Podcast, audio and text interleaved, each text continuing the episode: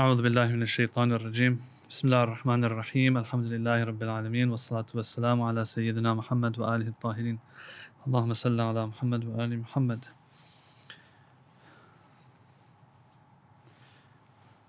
Okay, so we, we began with Tawheed last uh, last week and uh, talked about how Tawheed is different than Tawakkul, different than Rida. And then we reach this point where we need to talk about the different grades of Tawheed, which he says are two.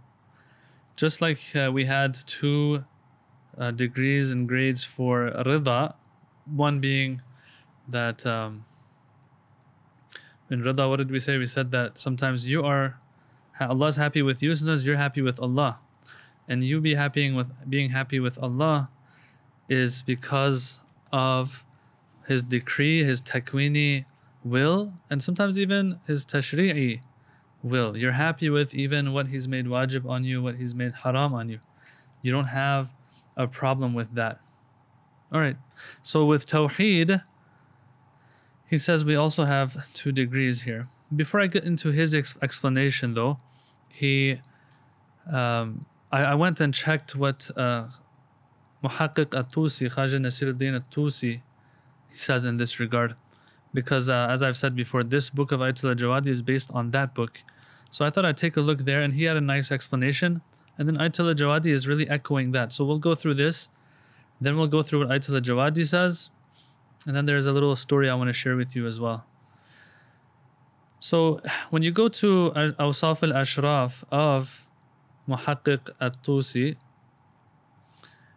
he says there, he says Tawheed is two types. Bil-wahda wa fi'lu al-wahda. So one is qawl, one is fi'l. Qawl means to say something or even to believe something, I would say. But fi'l means to to do something actively, okay? To actively do something. All right, what does that have to do with this now? He says sometimes you will, will say oneness, you will maybe believe in oneness in theory. Sometimes, practically and actively, you will make something one. There's a multiplicity you have, you actively make it one, okay? He says the first one, which is to, you know, believe in oneness of God and all of that. He says this is the condition of Iman.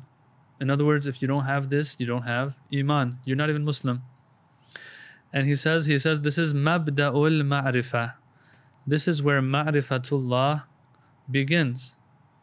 Okay? The fact that you believe he is one. So that's for sure. I mean everyone knows that. إنما إنما الله إله واحد. All right. But he says the second one, which is active tawheed or actively making something one, what is that all about? He says the other one was the condition of iman. This one is the peak of of ma'rifah. Well, why is that? He says, well, because it means that you reach a cert, uh, a conviction and certainty that ليس في الوجود إلا الله تعالى وفيضه that in all of existence and existence means everything there is only Allah subhanahu wa ta'ala and his grace and even his grace doesn't have an existence on its own so you it's all Allah and so but we look around us we see multiplicity we see objects, we, th- see things, we think we see creatures and beings and whatnot. No, he says to see beyond all of this and to see that it is Allah everywhere and only Allah actually. Okay, I, I do have to make this disclaimer from here on. Don't think that I have experienced any of this or I know what he was talking about, but this is what he's saying and this is what the Urafa say. And we'll get to that story as well later. Um, says so what happens as a result when you have this yaqeen and certainty that there is none other than Allah in all of existence and it makes sense by the way why? Can I point to any place or any time and say that Allah doesn't exist there? I can't say that. As a matter of fact, you'll turn around and say, don't even say point to a place or a time that he that you want to ask this question, does he exist there or not? He's beyond all of that. He encompasses all of that. So can I even say that Allah is not everything? Then someone will say, but that that kind of implies that you're saying I am God, he's God, she's God. That shows that we haven't understood what we're talking about yet. Okay? Some people call out the Urafa, and by the way, I'm not one of the Urafa. I'm not known for irfan or anything like that, okay? But I do know this much that they say that a lot of times these individuals are misunderstood when they say there is nothing in existence except God. The answer will be some that some will say is, "Oh, are you saying my shoe is God?" Well, this just shows you haven't understood what they're saying. Okay, they're not looking at the whatness of things in the sense of they call it mahiyya. They're looking at the wujud of things. As a matter of fact, now this is you can say I would say the predominant view maybe that there is only wujud out there. There is no mahiyya and whatness out there. It's all just existence in different forms maybe. For example, you have if you have Play-Doh and you've made a little castle out of Play-Doh, okay, out of clay. Do I have a castle here or do I have Play-Doh here? Do I have clay here? I have clay. When you make something out of clay, in reality, what is it? It's clay. Whether it's in the form of a castle, in the form of a dinosaur, in the form of anything, it's really clay. And so these philosophers, they always have this, this, this discussion and debate amongst them that what is the actual reality out there? And usually they'll say, but there are some different opinions here, that it's all just existence in reality. So when you look at it from that angle, not from the angle of the forms that they have, all you see is existence, and that means all you see is Allah. People misunderstand this and they think they think you're saying my shoe. Are you saying my shoe is God? The moment you call it a shoe, instead of existence, that shows you didn't get what these philosophers are saying, or these Urafa are saying. Anyway, I, I even remember reading a story where someone is, I don't, I, don't, I wouldn't say mocking Allama Tabatabai, but is making a joke in front of him, and he's saying, "Can you pour some of this existence into like he, they're sitting at a dastakhan or something, right at the, at a table, and the guy wants water, something to this effect, and he's like, kiddingly, he says, Can you pour some of this existence into this existence, which is his cup? Like he's saying all of it is existence, right? For me, which is existence, or something. And so Allah he answers him. I don't I don't remember the answer, but answers answers him like, yo, you don't you don't know what you're talking about.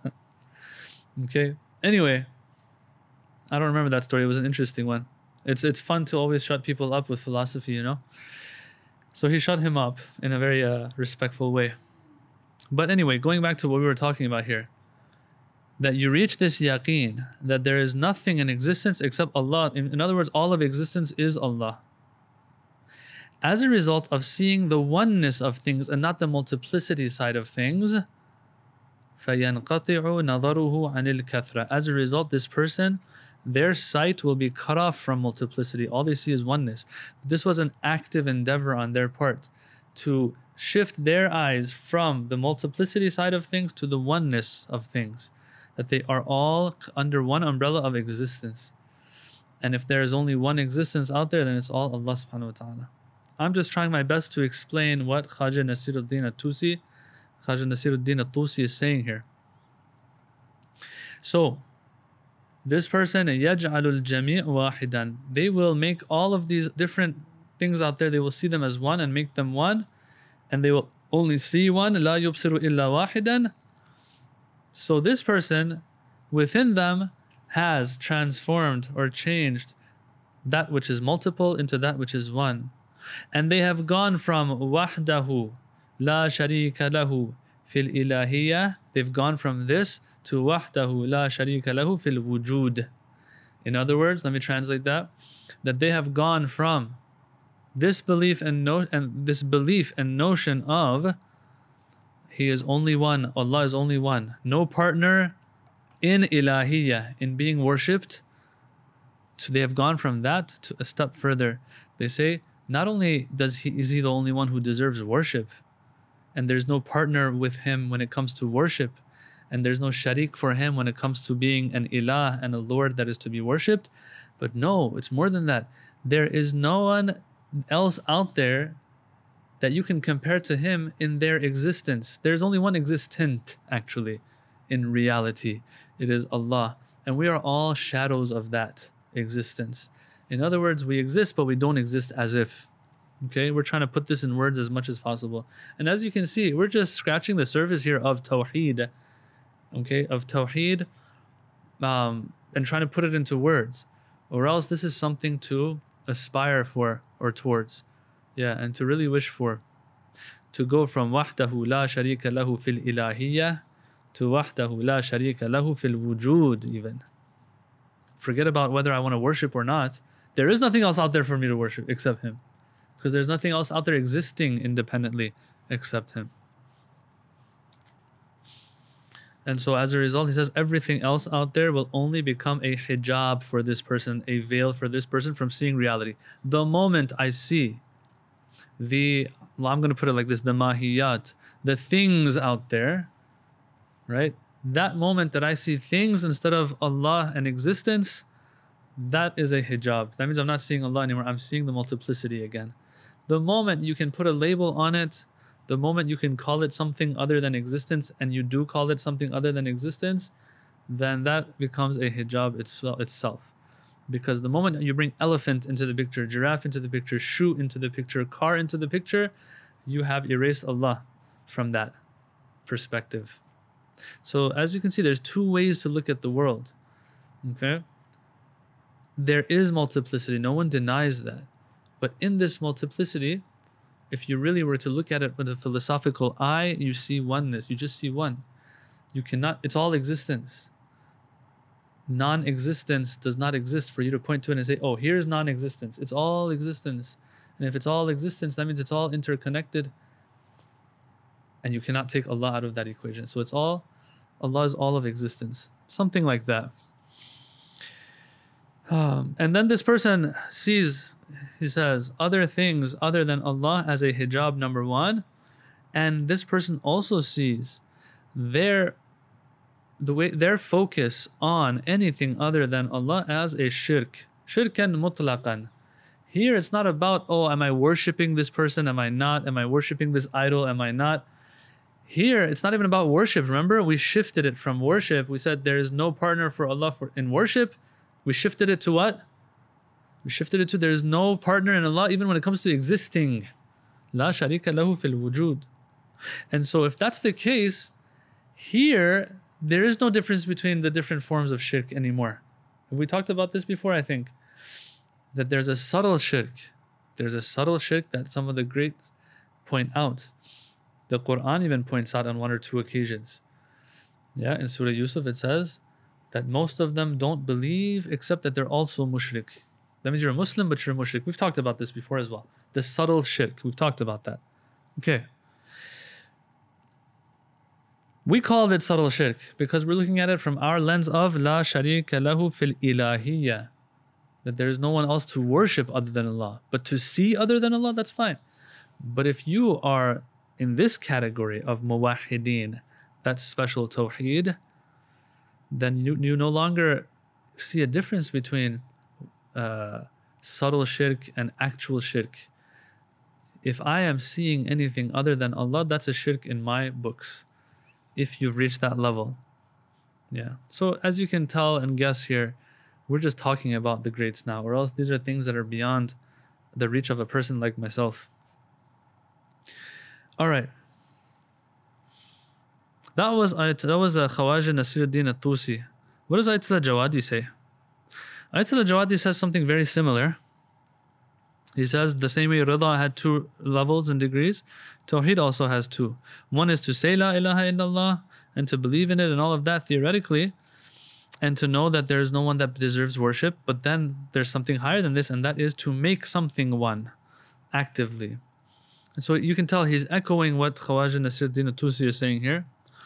And then he says, if a person does understand this, does come to this yaqeen and conviction that no one other than Allah owns anything because nothing else exists except Him, then naturally the outcome of that is that you don't see yourself as the possessor of anything. And so when you say, I am submitting myself to Allah, yes, in reality, you won't even say that because you don't even own anything to submit it to Him to begin with. And so he drops this line here in Farsi. He says, so if someone says, Ruzi rochash Ruzi rochash bebinamu taslim vei konam. One day I will see his face, the beloved, and I will submit everything to him. He says that's not going to be enough anymore. In reality, you have to, you don't own anything to even submit it to him. We've talked about this before as well. And this is, he says, he refers to it as al faqr al mahd, pure need, needliness, to be in need. Pure faqr. The most purest form of faqr isn't to uh, to be poor when it comes to money, for example. The purest form of faqr is when you are in need when it comes to your existence itself. He says this is the understanding that we're talking about of Tawheed here. To understand that I am all faqr. Head to toe, I'm always in need of Allah for my existence, not for money, not for health, wealth, these things, no. And so tawakkul will go out the window, rida goes out the window, taslim goes out, everything goes out the window as a result. Everything goes out the window because it's not applicable anymore. When something's not applicable, it's not applicable. There's no point in even discussing it. That line that he said last week, pasandam anchara janan pasandat, goes out the window. I like that which the, the beloved loves for me. He says that all of that goes out the window. Or else you can't, Imam Hussein won't be able to do what he does on Ashura if you're not at this level. Now, I do want to say this Tawheed, um, you know, sometimes it's used for the lower level, sometimes it's used for higher. It's interchangeably used. We have to understand this as well. Okay. Last week I talked about how, like Imam Imam Ali, he says, I am I like health, but I prefer what Allah wants for me. Well, that was rida, which isn't the highest level. Someone might say, oh, does that mean that uh, that's where Imam Ali stops at? No, that doesn't disprove that he has higher levels. He's just telling us that. Maybe that's uh, for us to learn from him what kind of mentality we're supposed to have. Or else Imam Hussein showed us it's beyond rida even. It's beyond rida for him, beyond beyond taslim for him. All right, so that's that now. Ayatollah Jawadi. Now, I want to share with you a little story and then end here. Um, there's a book. It just crossed my mind. I said, you know, this is very relevant to this discussion. Allama Tehrani, one of the students of Allama Tabatabai, he has a book. He's the same one who has that book called Liberated Soul, Ruh Mujarrad, the detached soul about Sayyid Hashim Haddad. Anyway, he has a ton of books. This is one of his books. But he hasn't really compiled it um, he's put together a few letters between two of the greatest of all time. And the book is called Tawheed Ilmi Va Aini. Okay? Which means Ilmi Tawheed versus Aini Tawheed. This is one of those books, just stay away from it, okay? just stay away from it because it is hard. It is a very hard book to understand. And uh, I remember picking this book up like maybe 10 years ago or something. I was like, this is not for me. I opened it up recently, a couple days ago or something, or yesterday was it? I was looking at it again. I was like, okay, I'm understanding a little more than I used to understand from it, but still, it's very heavy. Um, and so, anyway, ilmi tawheed, theoretical tawheed versus aini tawheed. When you say aina najasat, what does that mean? When you say something is ain and najasat, what does that mean? That means uh, versus mutanajjis. Ain and najasat means najasat itself. Actual najasat. Najasat in real life. Najasat incarnate. Whatever you want to say. Embodied. Whatever you want to say. Okay? Theoretical tawheed and actual tawheed. What's the story now? Let me read off of the introduction to this book. He says that in those years, and really my apologies if today is a little deeper than usual. Um, we're almost done anyway. We have a couple more weeks and we're going to be done, inshallah. He says, in the years that the great Akhund Mullah, Mullah Muhammad Kazim Khorasani was alive. Um, Akhund Khorasani is very famous, very, very famous, and he was the Za'im and the head of the Hawza of Najaf in his time. uh, one of the students of Sheikh Al Ansari, the great of his time, and others. Anyway, Akhund Khorasani, someone writes a letter to him. He's, also a sheikh himself. This sheikh writes a letter and he asks about two lines of poetry in the book of Mantiq of Sheikh al-Attar. And this is in Farsi. I'll read it to you very quickly. It's about God. It says, Da'iman u padishah mutlaq. Okay? Which you can probably guess what that means. Padshah mutlaq hai. در کمال عز خود مستغرق است. So God da'iman, always, perpetually, is the king, the ultimate absolute king. And king here, of course, means, you know what it means, Lord. he is engulfed in his own honor, nobility, greatness, is, izzat. That's not the hard part. That's not that, that line is not hard. The next line is hard. I spent a lot of time trying to figure it out. I couldn't crack it. او به سر ناید ز خود آنجا که اوست کی رسد عقل وجود آنجا که اوست I don't even know if I read it right. Um, this last part right here. کی رسد عقل وجود آنجا که اوست or کی رسد عقل وجود آنجا که اوست. My guess is that it's عقل وجود آنجا که اوست. Anyway, it's a tough one. And so this person is asking, and of course it's deep tawheed. This person is asking the grand marja of his time, what does this mean? And so it says that he answered in three lines, and he said, I can't explain any more than this. No, I don't have time to explain more. Now, this sheikh, he's not going to give up. He didn't get his answer the way he wanted to from Akhund Khorasani. So, what does he do? It says that he wrote this question down and he asked it from two of the other greats of his time. That's beautiful, man. He lives in a time Akhund Khorasani is alive. He lives in a time Muhammad Hussein al Isfahani, also known as Kompani, is alive. This guy was, this is one of the teachers of Ayatollah Bahjat. Not spiritual necessarily teachers, but one of the ilmi teachers of Ayatollah Bahjat and the Hawza back then, and the Khu'is and all of them. So he writes the same letter to him, asking him what that line means. And he also writes to Sayyid Ahmad Karbala'i, is also one of the greatest. I wish we had a picture of him. We don't. We have a picture of Khorasani. We have a picture of Isfahani, also known as Kompani. We have a picture of these two. One only, I think. Just one of each of them. Black and white. But we don't have a picture of Sayyid Ahmad Karbala'i, unfortunately. Who is he? He's the spiritual guide and teacher of Allama Qadhi, who was the teacher of the Bahjats and Tabatabais and all of them. And there's some interesting stories about him. All right, so he asked the same question from him. Why? What's the difference between these two? Well, let's see what he says here. It says he sent this question to each of them. The answer of Sayyid Ahmad Karbala'i was different than the answer of Sheikh Al Kompani. Let's we'll call him by his the nickname that they had given him. They were different, opposite to each other. He says mukhalif. They were they went against each other. Why? Because Sheikh, so we'll just say Sheikh and Sayyid. Sheikh Kompani, Sayyid Karbala'i. Sheikh had answered the question based on Tawheed al Hukama, the Tawheed of the Hukama, the Tawheed of the philosophers. While um, Sayyid Ahmad, on the other hand, had answered based on Tawheed al Urafa, the Tawheed of the Urafa and the mystics.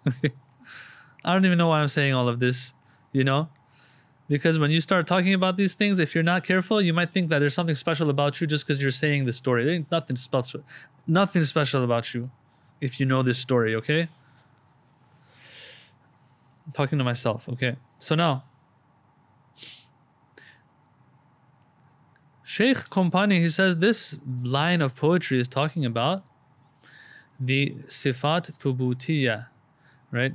Those affirmed qualities of God versus the negated qualities of God. Negated, for example, God has restrictions. God is, like, let's say, God is uh, uh, is a material being. That is one of the negated qualities of God, meaning He doesn't have such a quality. Okay, God is jism, material. That's a negated quality of Allah. On the flip side, you have sifat thubutiyya, those that are actually exist for God, like ilm, like like power, like qudra, knowledge, these things. Okay. Sheikh Kompani, he says, remember he's a philosopher. And he's known for that even in his fiqh and usul is known for being philosophical in things. Okay, he says, okay, this is talking about how the qualities of God, those affirmed positive qualities of God, are one with his existence. So I'll give you an example.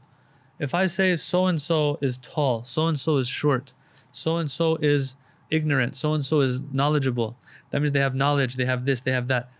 Question Is knowledge one thing not or being knowledgeable one thing and then they're another thing? No we say if you want to point to the knowledgeable the thing that is holding knowledge or the knowledge itself it's within that person himself you can't separate these two in the actual world. Okay? In actual existence you can't separate them. They're all one.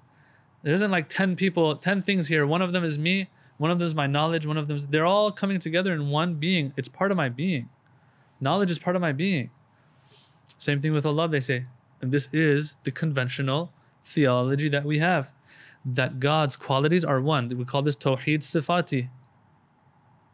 Sifat means qualities. Tawheed Sifati means that this doesn't cause multiplicity in God's entity and existence when He has certain qualities. Still, He's one. So, Sheikh Kompani, he says that, is what this line of poetry is saying. All of a sudden, though, Sayyid Ahmed Karbalai, he says something else he says that Allah's essence is above and beyond everything, even the asma, yeah, and the qualities are even. He's above those even. Don't even don't even use qualities. And it reaches a point where they talk about how Imam Ali in Nahj al-Balagha, the first khutbah of Nahj al-Balagha, he says, Kamalu tawheed, nafyu sifati an. If you really want to get it right when it comes to Allah's tawheed, strip him of all qualities. Because any quality you have in mind is probably limited. And according to these urafa, even even if you even if it's not unlimited quality, it's something that does ha- doesn't have any restrictions, and it's the pure form of the quality. Even then, you're still restricting God. I don't know how that works, by the way, because I'm more you know subscribed to the philosophical school. I'm not an arif to be able to say what the urafa say, but Sayyid Ahmed Karbala'i, he says, no, Allah's essence, Allah's pure essence is higher than all of this. The Farsi says, Zat aqdas'u as har ism rasmi Bala Tarast. It's higher than all of them. And that that that region and realm of God's existence is so high that nothing can get there, even the aql of a person can't understand. So don't say, oh yeah, we can understand ilm, knowledge and all that, and it's one with him. Don't even say that, it seems he's saying. Because before reaching that stage and level of Allah's existence, all uqul are annihilated and destroyed anyway. Anyway, so that's what he says. So now this guy, this he's the fitna monger, this one, this sheikh, the, the little one that was uh, taking these, he reads these two answers from these different ulama, and he's like, okay, I see a discrepancy here. So what's the what's the thing you do when you see discrepancy between ulama? You fan the fuel, uh, you fan the flames, I guess. So he takes this one's letter to that one and shows it to him. He's like, hey, uh, you know, this one said something else. So that one writes a rebuttal to this one. And so he takes this one to that one. And then that one writes a bit rebuttal to this one, right? There was no, you know, there was no Twitter back then. So you just like re- respond to each other's tweets. Yeah. so he's, this is the Twitter. Twitter was back 150 years ago. It was there. I'm telling you. Um, and so this goes back and forth to 14 letters. Okay, and they go into a, a whole bunch of topics actually. Yeah. And he says that when you read these letters, and guess what?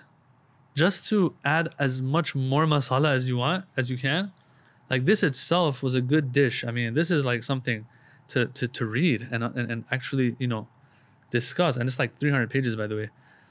So if that wasn't enough, the cherry on the icing is this that Allama Tabatabai has a whole commentary on all of this as well. And his student of Allama Tehrani, he's the one who's brought these all together into this one book. Yeah. And then the parts that Allama Tabatabai wasn't able to finish, Allama Tehrani has finished for it. Okay. And so to end, he says this. He says that the Sheikh, Sheikh Kompani, which is huge, he's huge. He was using burhan and argumentation and whatever, deductive reasoning and all of that. While Sayyid Ahmad Karbalai was also using burhan, but adding to that zoq, shuhud, wujdan, and these things as well. Okay? When you add those, it might be a little hard for it to be universally binding now on people who read it. But he was also sharing his um, his view on that. And so it's interesting how how Tawheed ilmi, theoretical Tawheed, is one level of Tawheed. But then the other level of it sometimes is so much more loftier that it seems like it is contradicting this Tawheed to begin with. That's how far apart these are. Um, and I'm pretty sure there's level little levels in between all of these. But yeah, the theoretical Tawheed versus the Aini Tawheed, actual Tawheed, which is an active thing, active, which is something that's actively done according to them and uh, that oneness is brought about by the individual. May Allah give us a little bit, uh, a little bit, and a little taste of this. And if He doesn't, at least to uh, be able to read up on some of these things and understand there's a lot more going on out there uh, than what we than what we see in this little dunya of ours. Walhamdulillahi Rabbil Alameen. Any questions?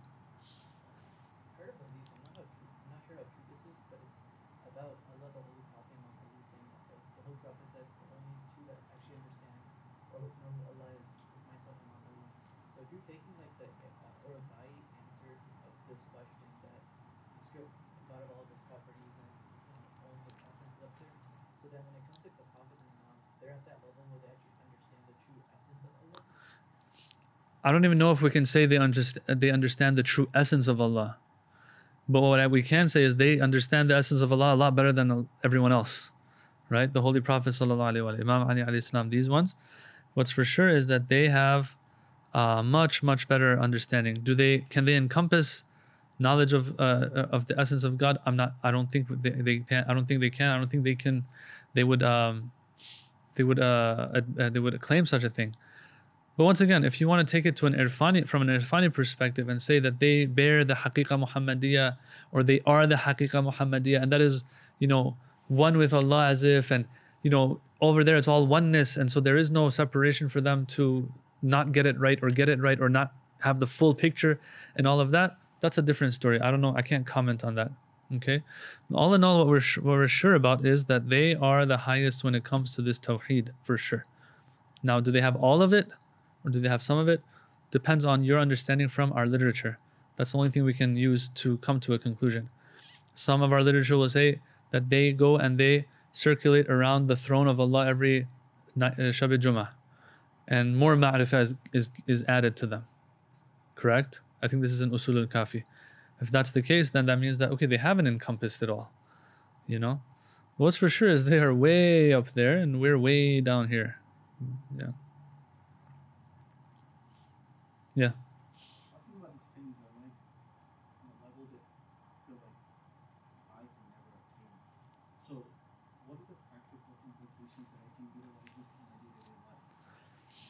How can I use all of this in my day to day life? For me personally, the use that it has for me is that whenever I get a little too engaged with dunya, I take a look at these things and I figure that, oh, there's a lot more going on. So let me try my best. Look, every extra step we take in this life, we will see it on the other side.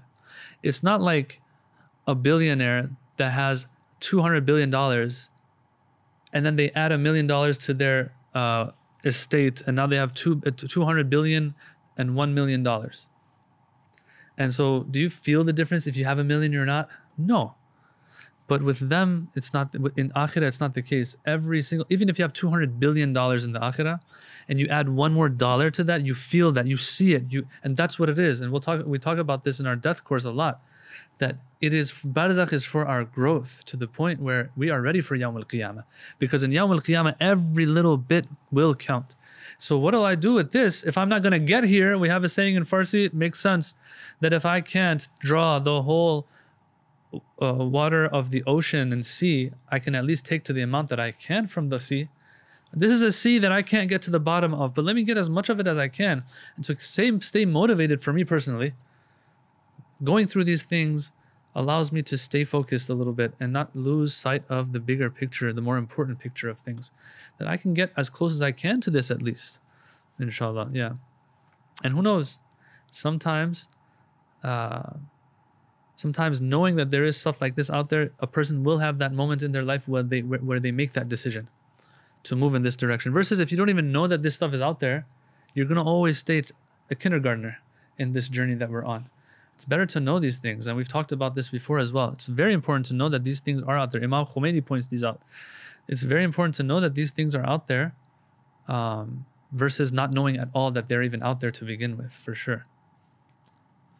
But yeah, we're gonna we're not gonna spend all of our life studying this either. Yeah, the Quran. Look at the Quran. Most of the verses are normal verses, but then they will sprinkle this kind of tawheed them in them as well. And so you you pick that up. You're like, oh, there is more going on here. Yeah. So I think it is important, um, and it will have that it will have that effect whether we feel it or not in our lives. Knowing it versus not knowing it at all, not spending time on it at all. All right. Wassalamu alaikum wa rahmatullahi wa barakatuh.